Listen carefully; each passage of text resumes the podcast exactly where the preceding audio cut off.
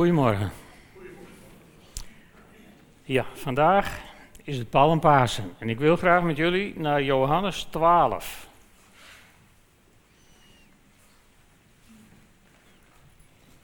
Johannes 12. Er staat in vers 1: Zes dagen voor Pesach ging Jezus naar Betanië, naar Lazarus, die hij uit de dood had opgewekt. Zes dagen voor Pasen dat was op de Joodse kalender de achtste Nissan. Dus ik heb het nu niet over een automerk, maar over de Joodse jaartelling. De achtste Nissan gaat Jezus naar Betanië, het plekje waar Lazarus woont, die door Jezus uit de dood is opgewekt met zijn zusters. En dan houden ze daar ter ere van hem een maaltijd. Dat is niet, niet zo bijzonder, want Jezus ging daarheen op vrijdag en op de avond voor de Shabbat is de Sabbatsmaaltijd. Dus dan is er altijd een grote maaltijd, een groot feest. En in dit geval extra groot, omdat ze een eregast hadden. Dus daar hield men ter ere van Jezus een maaltijd. Martha bediende. Lazarus was een van de mensen die met hem aanlagen. En Maria nam een kruikje kostbare, zuivere nardesolie, zalfde de voeten van Jezus en droogde ze af met haar haar. De geur van de olie trok door het hele huis. Dus je ziet hier opnieuw, hier is iets bijzonders gebeurd in dit gezinnetje. Als je even goed kijkt, Martha en Maria. Martha bedient, net zoals de vorige keer, als je je dat verhaal herinnert. En Maria, die zit deze keer ja, weer bij die voeten van Jezus. Alleen de dames krijgen deze keer geen ruzie meer om. Dus ze hebben vorderingen gemaakt. Er is vooruitgang geweest door de aanwezigheid van Jezus de vorige keer en nu. En uh, Maria alleen, die treft het alleen niet. De vorige keer kreeg ze haar zuster over zich heen en nu krijgt ze Judas over zich heen, want die vinden het allemaal veel te duur. Dat staat in vers 4. Judas, Iscariot, een van de leerlingen, degene die hem zou uitleveren, vroeg: Waarom is die olie niet voor 300 denari verkocht om het geld aan de armen te geven?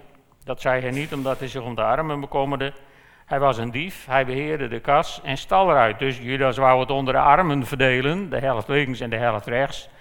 Zo, dat leek hem beter dan dit. Maar dat gaat ook niet door, want Jezus die zegt, laat haar. Ze doet dit voor de dag van mijn begrafenis. De armen zijn immers altijd bij jullie, maar ik niet. En dan, dan horen de Joden dat Jezus in Betanië is. En ze trekken allemaal naar Betanië. Waarschijnlijk de dag na die maaltijd, hè, op de Shabbat. Dat kon net, want Betanië lag op een sabbatsreis van Jeruzalem. Dus dat was het maximale aantal kilometers wat je mocht lopen op de sabbat. Jezus was net binnen bereik, zeg maar. Dus al die mensen die trekken naar Betanië om, om Jezus te zien en om Lazarus te zien. Want ja, die was uit de dood opgestaan en dat zag je ook niet alle dagen. Het ironische in dit verhaal is dan dat de fariseeërs Lazarus willen doden omdat hij uit de dood is opgestaan. Dat is zelden vertoond, zoiets. Maar goed, dit soort absurditeiten die kunnen ook zomaar voorkomen. En dan uh, blijft Jezus daar tot de eerste dag van de week. Dan gaat het verhaal verder. In vers 12, de volgende dag was er al een grote menigte in Jeruzalem voor het feest. En toen ze hoorden dat Jezus ook zou komen, haalden ze palmtakken, liepen de stad uit hem tegemoet. Dus de volgende dag, als je even telt, het was vrijdag de 8e Nissan, Shabbat de negende en de zondag waarop Jezus naar Jeruzalem trekt, de tiende Nissan. Wat is er met de tiende Nissan? Wie weet het? De tiende Nissan was in Israël een hele bijzondere dag. Dat was niet zomaar even een dag, een hele speciale dag. En dat lezen we in Exodus 12.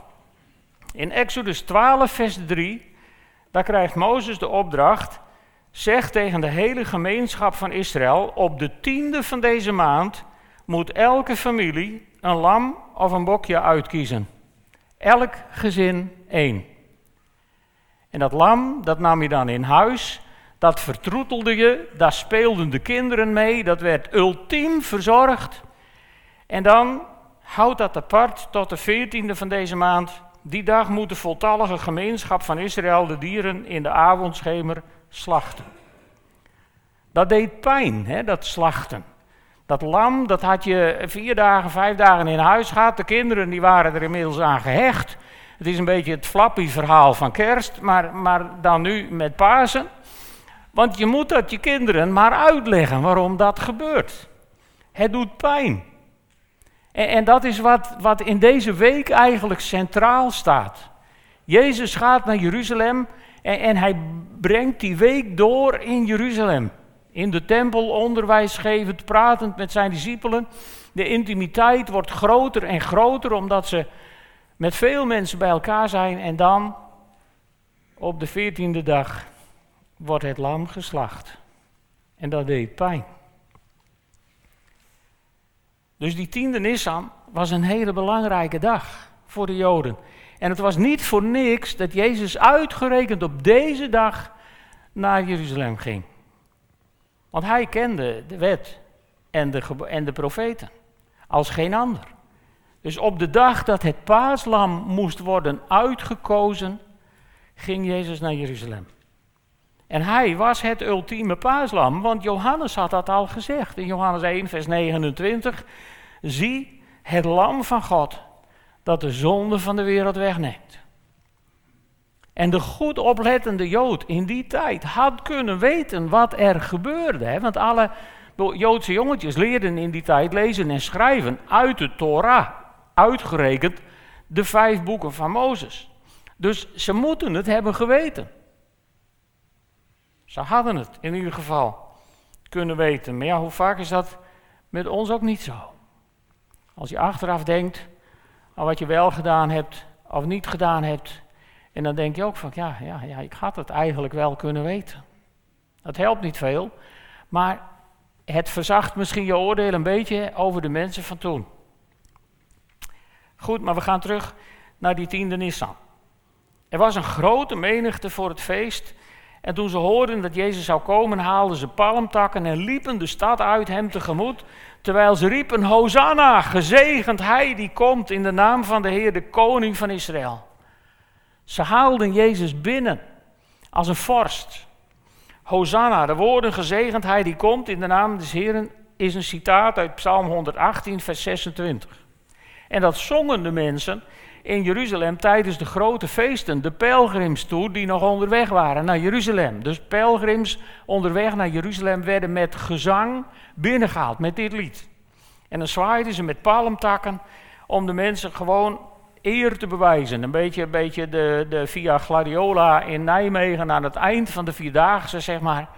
Daar doen ze dan met gladiolen, maar, maar daar lijkt het wat op. Zo werden de, de, de pelgrims binnengehaald, feestelijk binnengehaald in Jeruzalem. En uh, Jezus is geen gewone pelgrim. Dat weten ze niet, nog niet. Maar Jezus was het lam van God, had Johannes toch gezegd.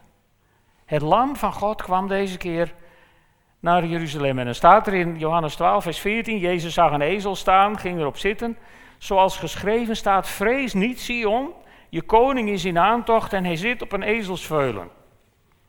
En, en daarmee bracht Jezus een profetie in vervulling.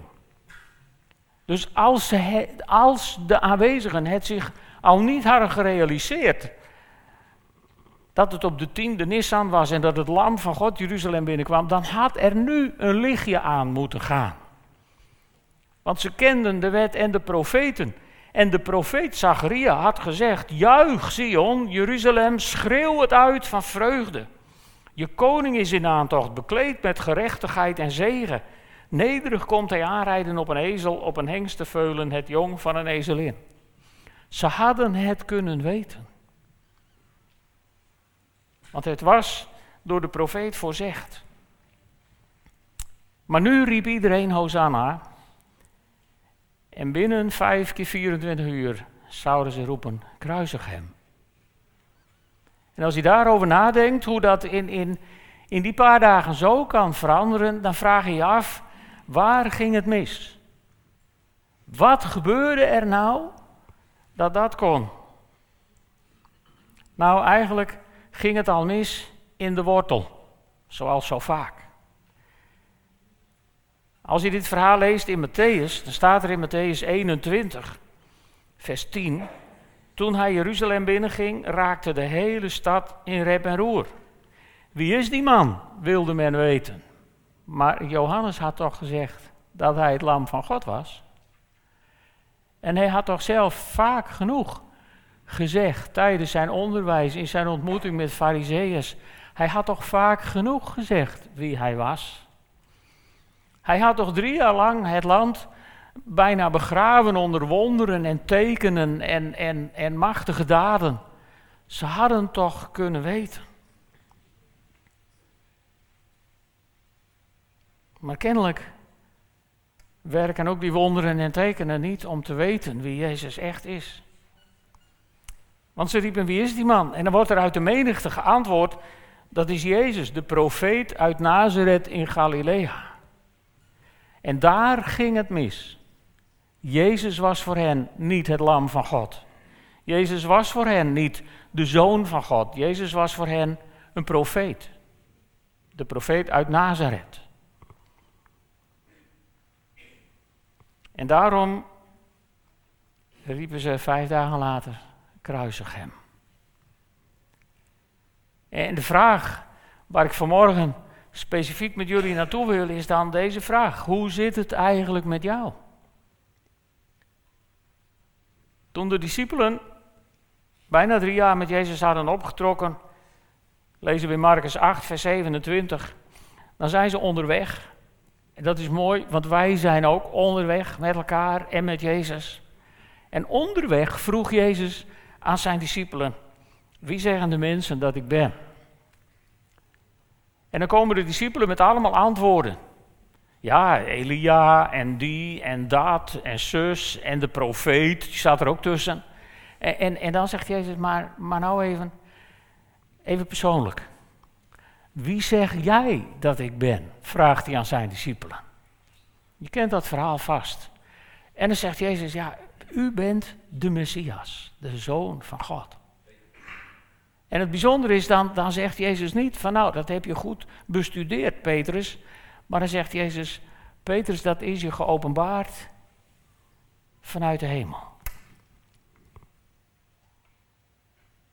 En weet je, als je gefocust bent op je problemen, dan ga je dit niet ontdekken.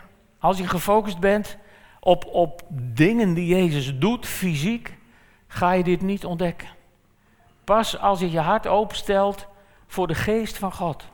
En als je, als je in de stilte komt bij, bij de troon van God, kan de hemel jou openbaren wie Jezus is.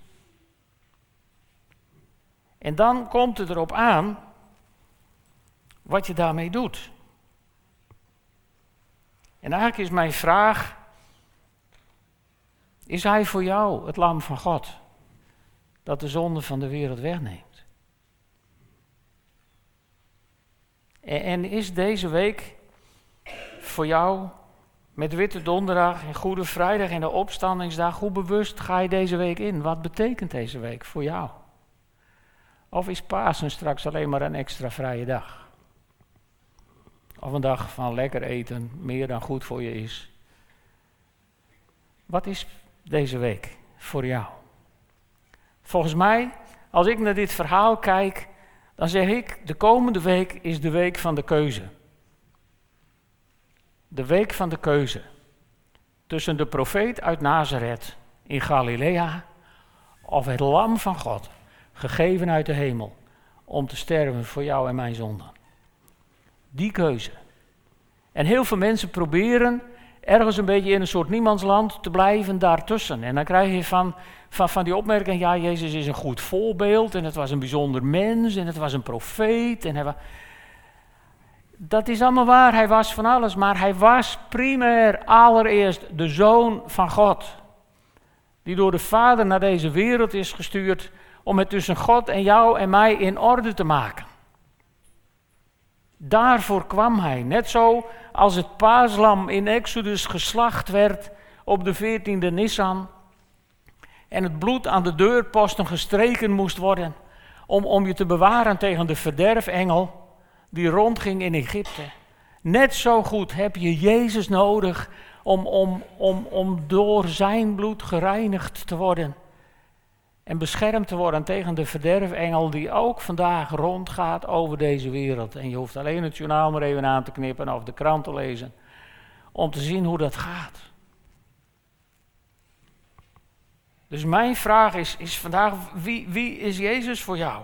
De mensen in Jeruzalem riepen uit volle borst, Hosanna. En diezelfde mensen riepen vijf dagen later, kruisig hem. En de discipelen, die hadden per slotverrekening drie jaar homeschooling gehad. Privéonderwijs. Van de Messias hemzelf. Maar eh,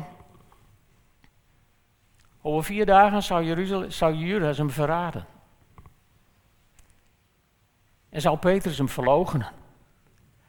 En de dag na de opstanding zou Thomas zeggen: eerst zien en dan geloven. En uh, de rest van de discipelen.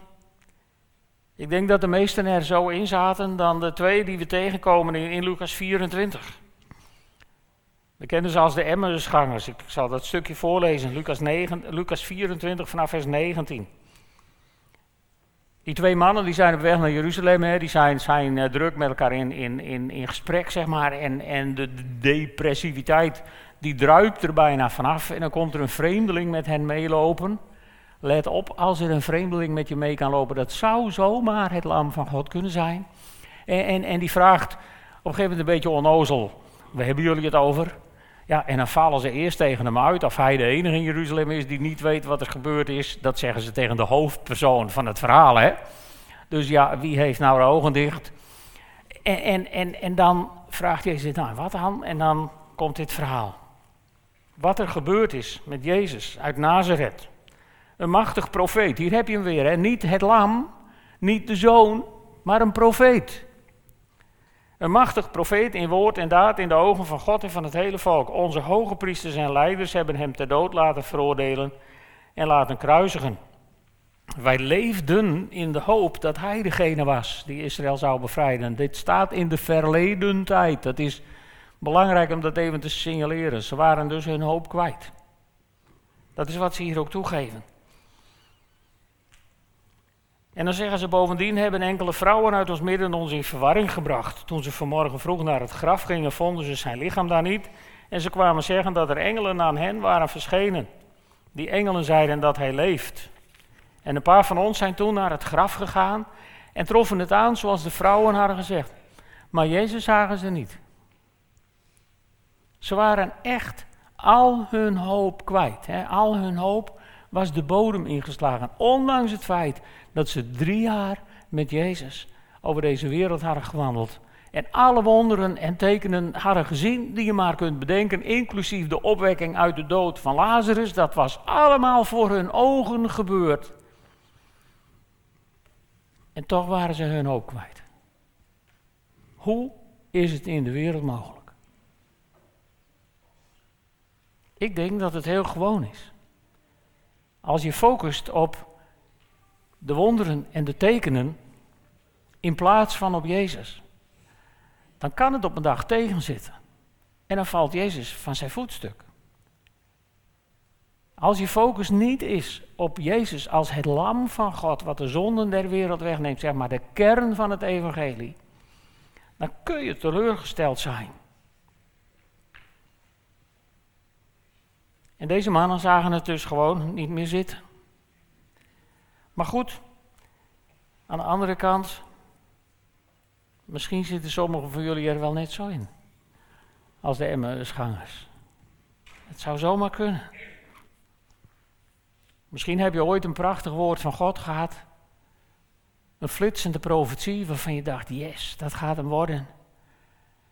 En nu zit je hier. En denk je, ja, maar wanneer dan?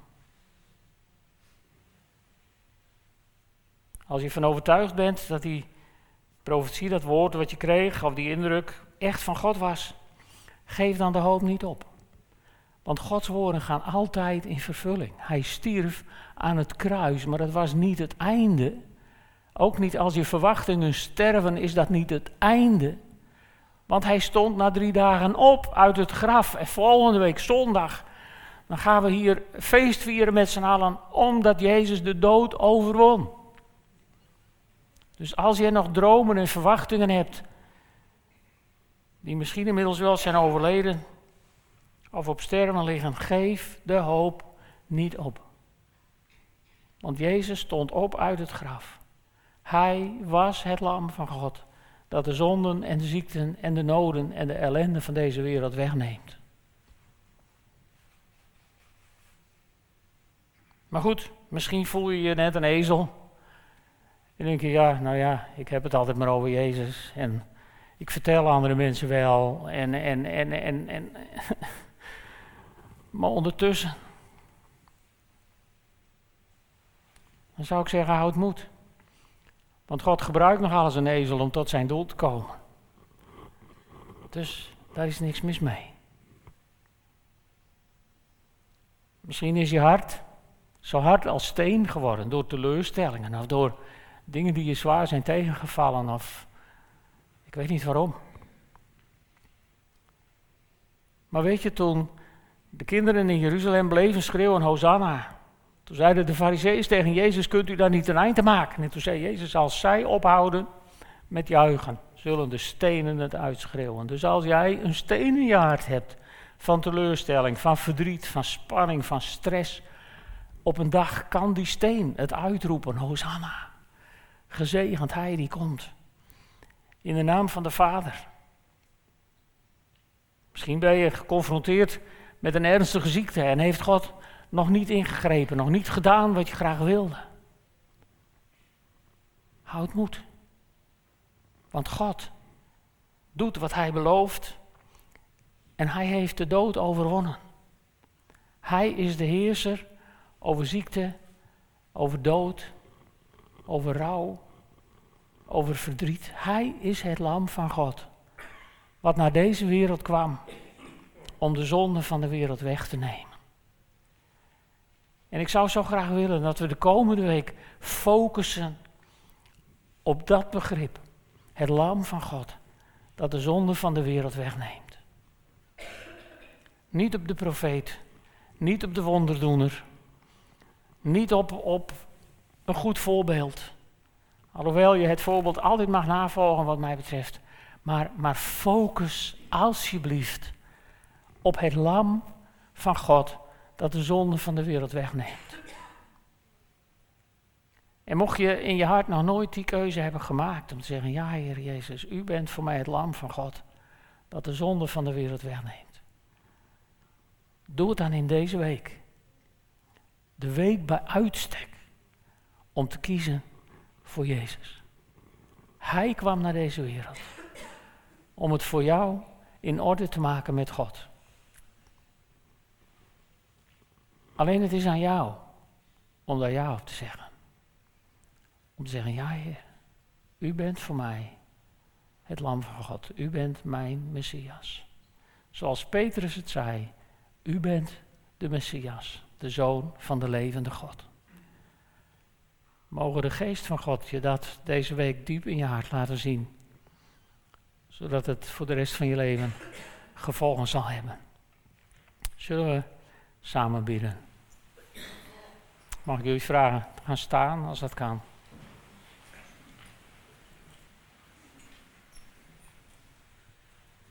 Laten we eens een moment stil zijn. En ik wil je uitnodigen, breng je nood bij God. Dat woord waar je nog altijd op wacht. Die ziekte die zich zomaar aandiende. Je angst voor de oorlog die er gaande is. Je vrees voor de klimaatverandering, die alsmaar weer zich aandient.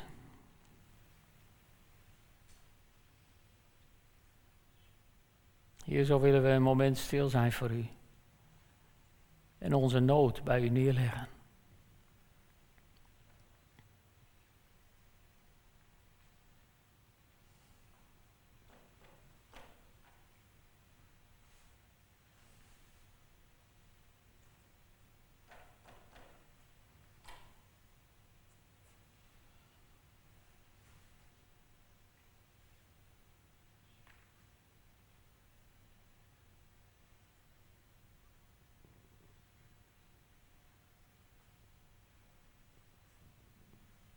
Heere God, u hebt onze klacht gehoord, onze nood, onze roep naar u. En u kent ons allemaal zoals we hier voor u staan. Heer, u weet welke keuzes we in ons leven hebben gemaakt. En ook welke keuzes we nog niet hebben gemaakt. Heer, u weet ook van partners die die keuze nog niet hebben gemaakt. U weet van kinderen en kleinkinderen die die keuze niet hebben gemaakt en misschien wel juist de hele andere kant uit neigen te gaan. U kent de harten van ouders en grootouders hier die deze zorgen koesteren. Maar Heer, laat deze week zijn als de opgaande zon die helderder en helderder wordt, die warmer en warmer wordt. Die diepe overtuiging dat U het lam van God bent, dat de zonde van de wereld wegneemt. Voor onszelf, voor degenen die ons dierbaar zijn, maar andere keuzes hebben gemaakt. U bent het lam van God dat de zonden van de wereld wegneemt. Ook van die soldaten die gruwelijkheden begaan in oorlogen. Ook van dictators die mensen onderdrukken en vermoorden. Heer, ook daar kunt u ingrijpen door de kracht van uw Heilige Geest. En lieve God, als u de dingen anders doet dan wij op dit moment voor u zouden willen bedenken, dan willen we buigen voor uw troon. Want deze wereld is in uw hand. En Heer, we mogen één ding weten en beleiden. Dat wij geloven in de schepper van hemel en aarde, die nooit loslaat wat zijn hand begon. En zo leggen we deze wereld en onze levens in uw hand. Heer, want u bent het lam van God, dat de zonden van deze wereld wegneemt. Amen.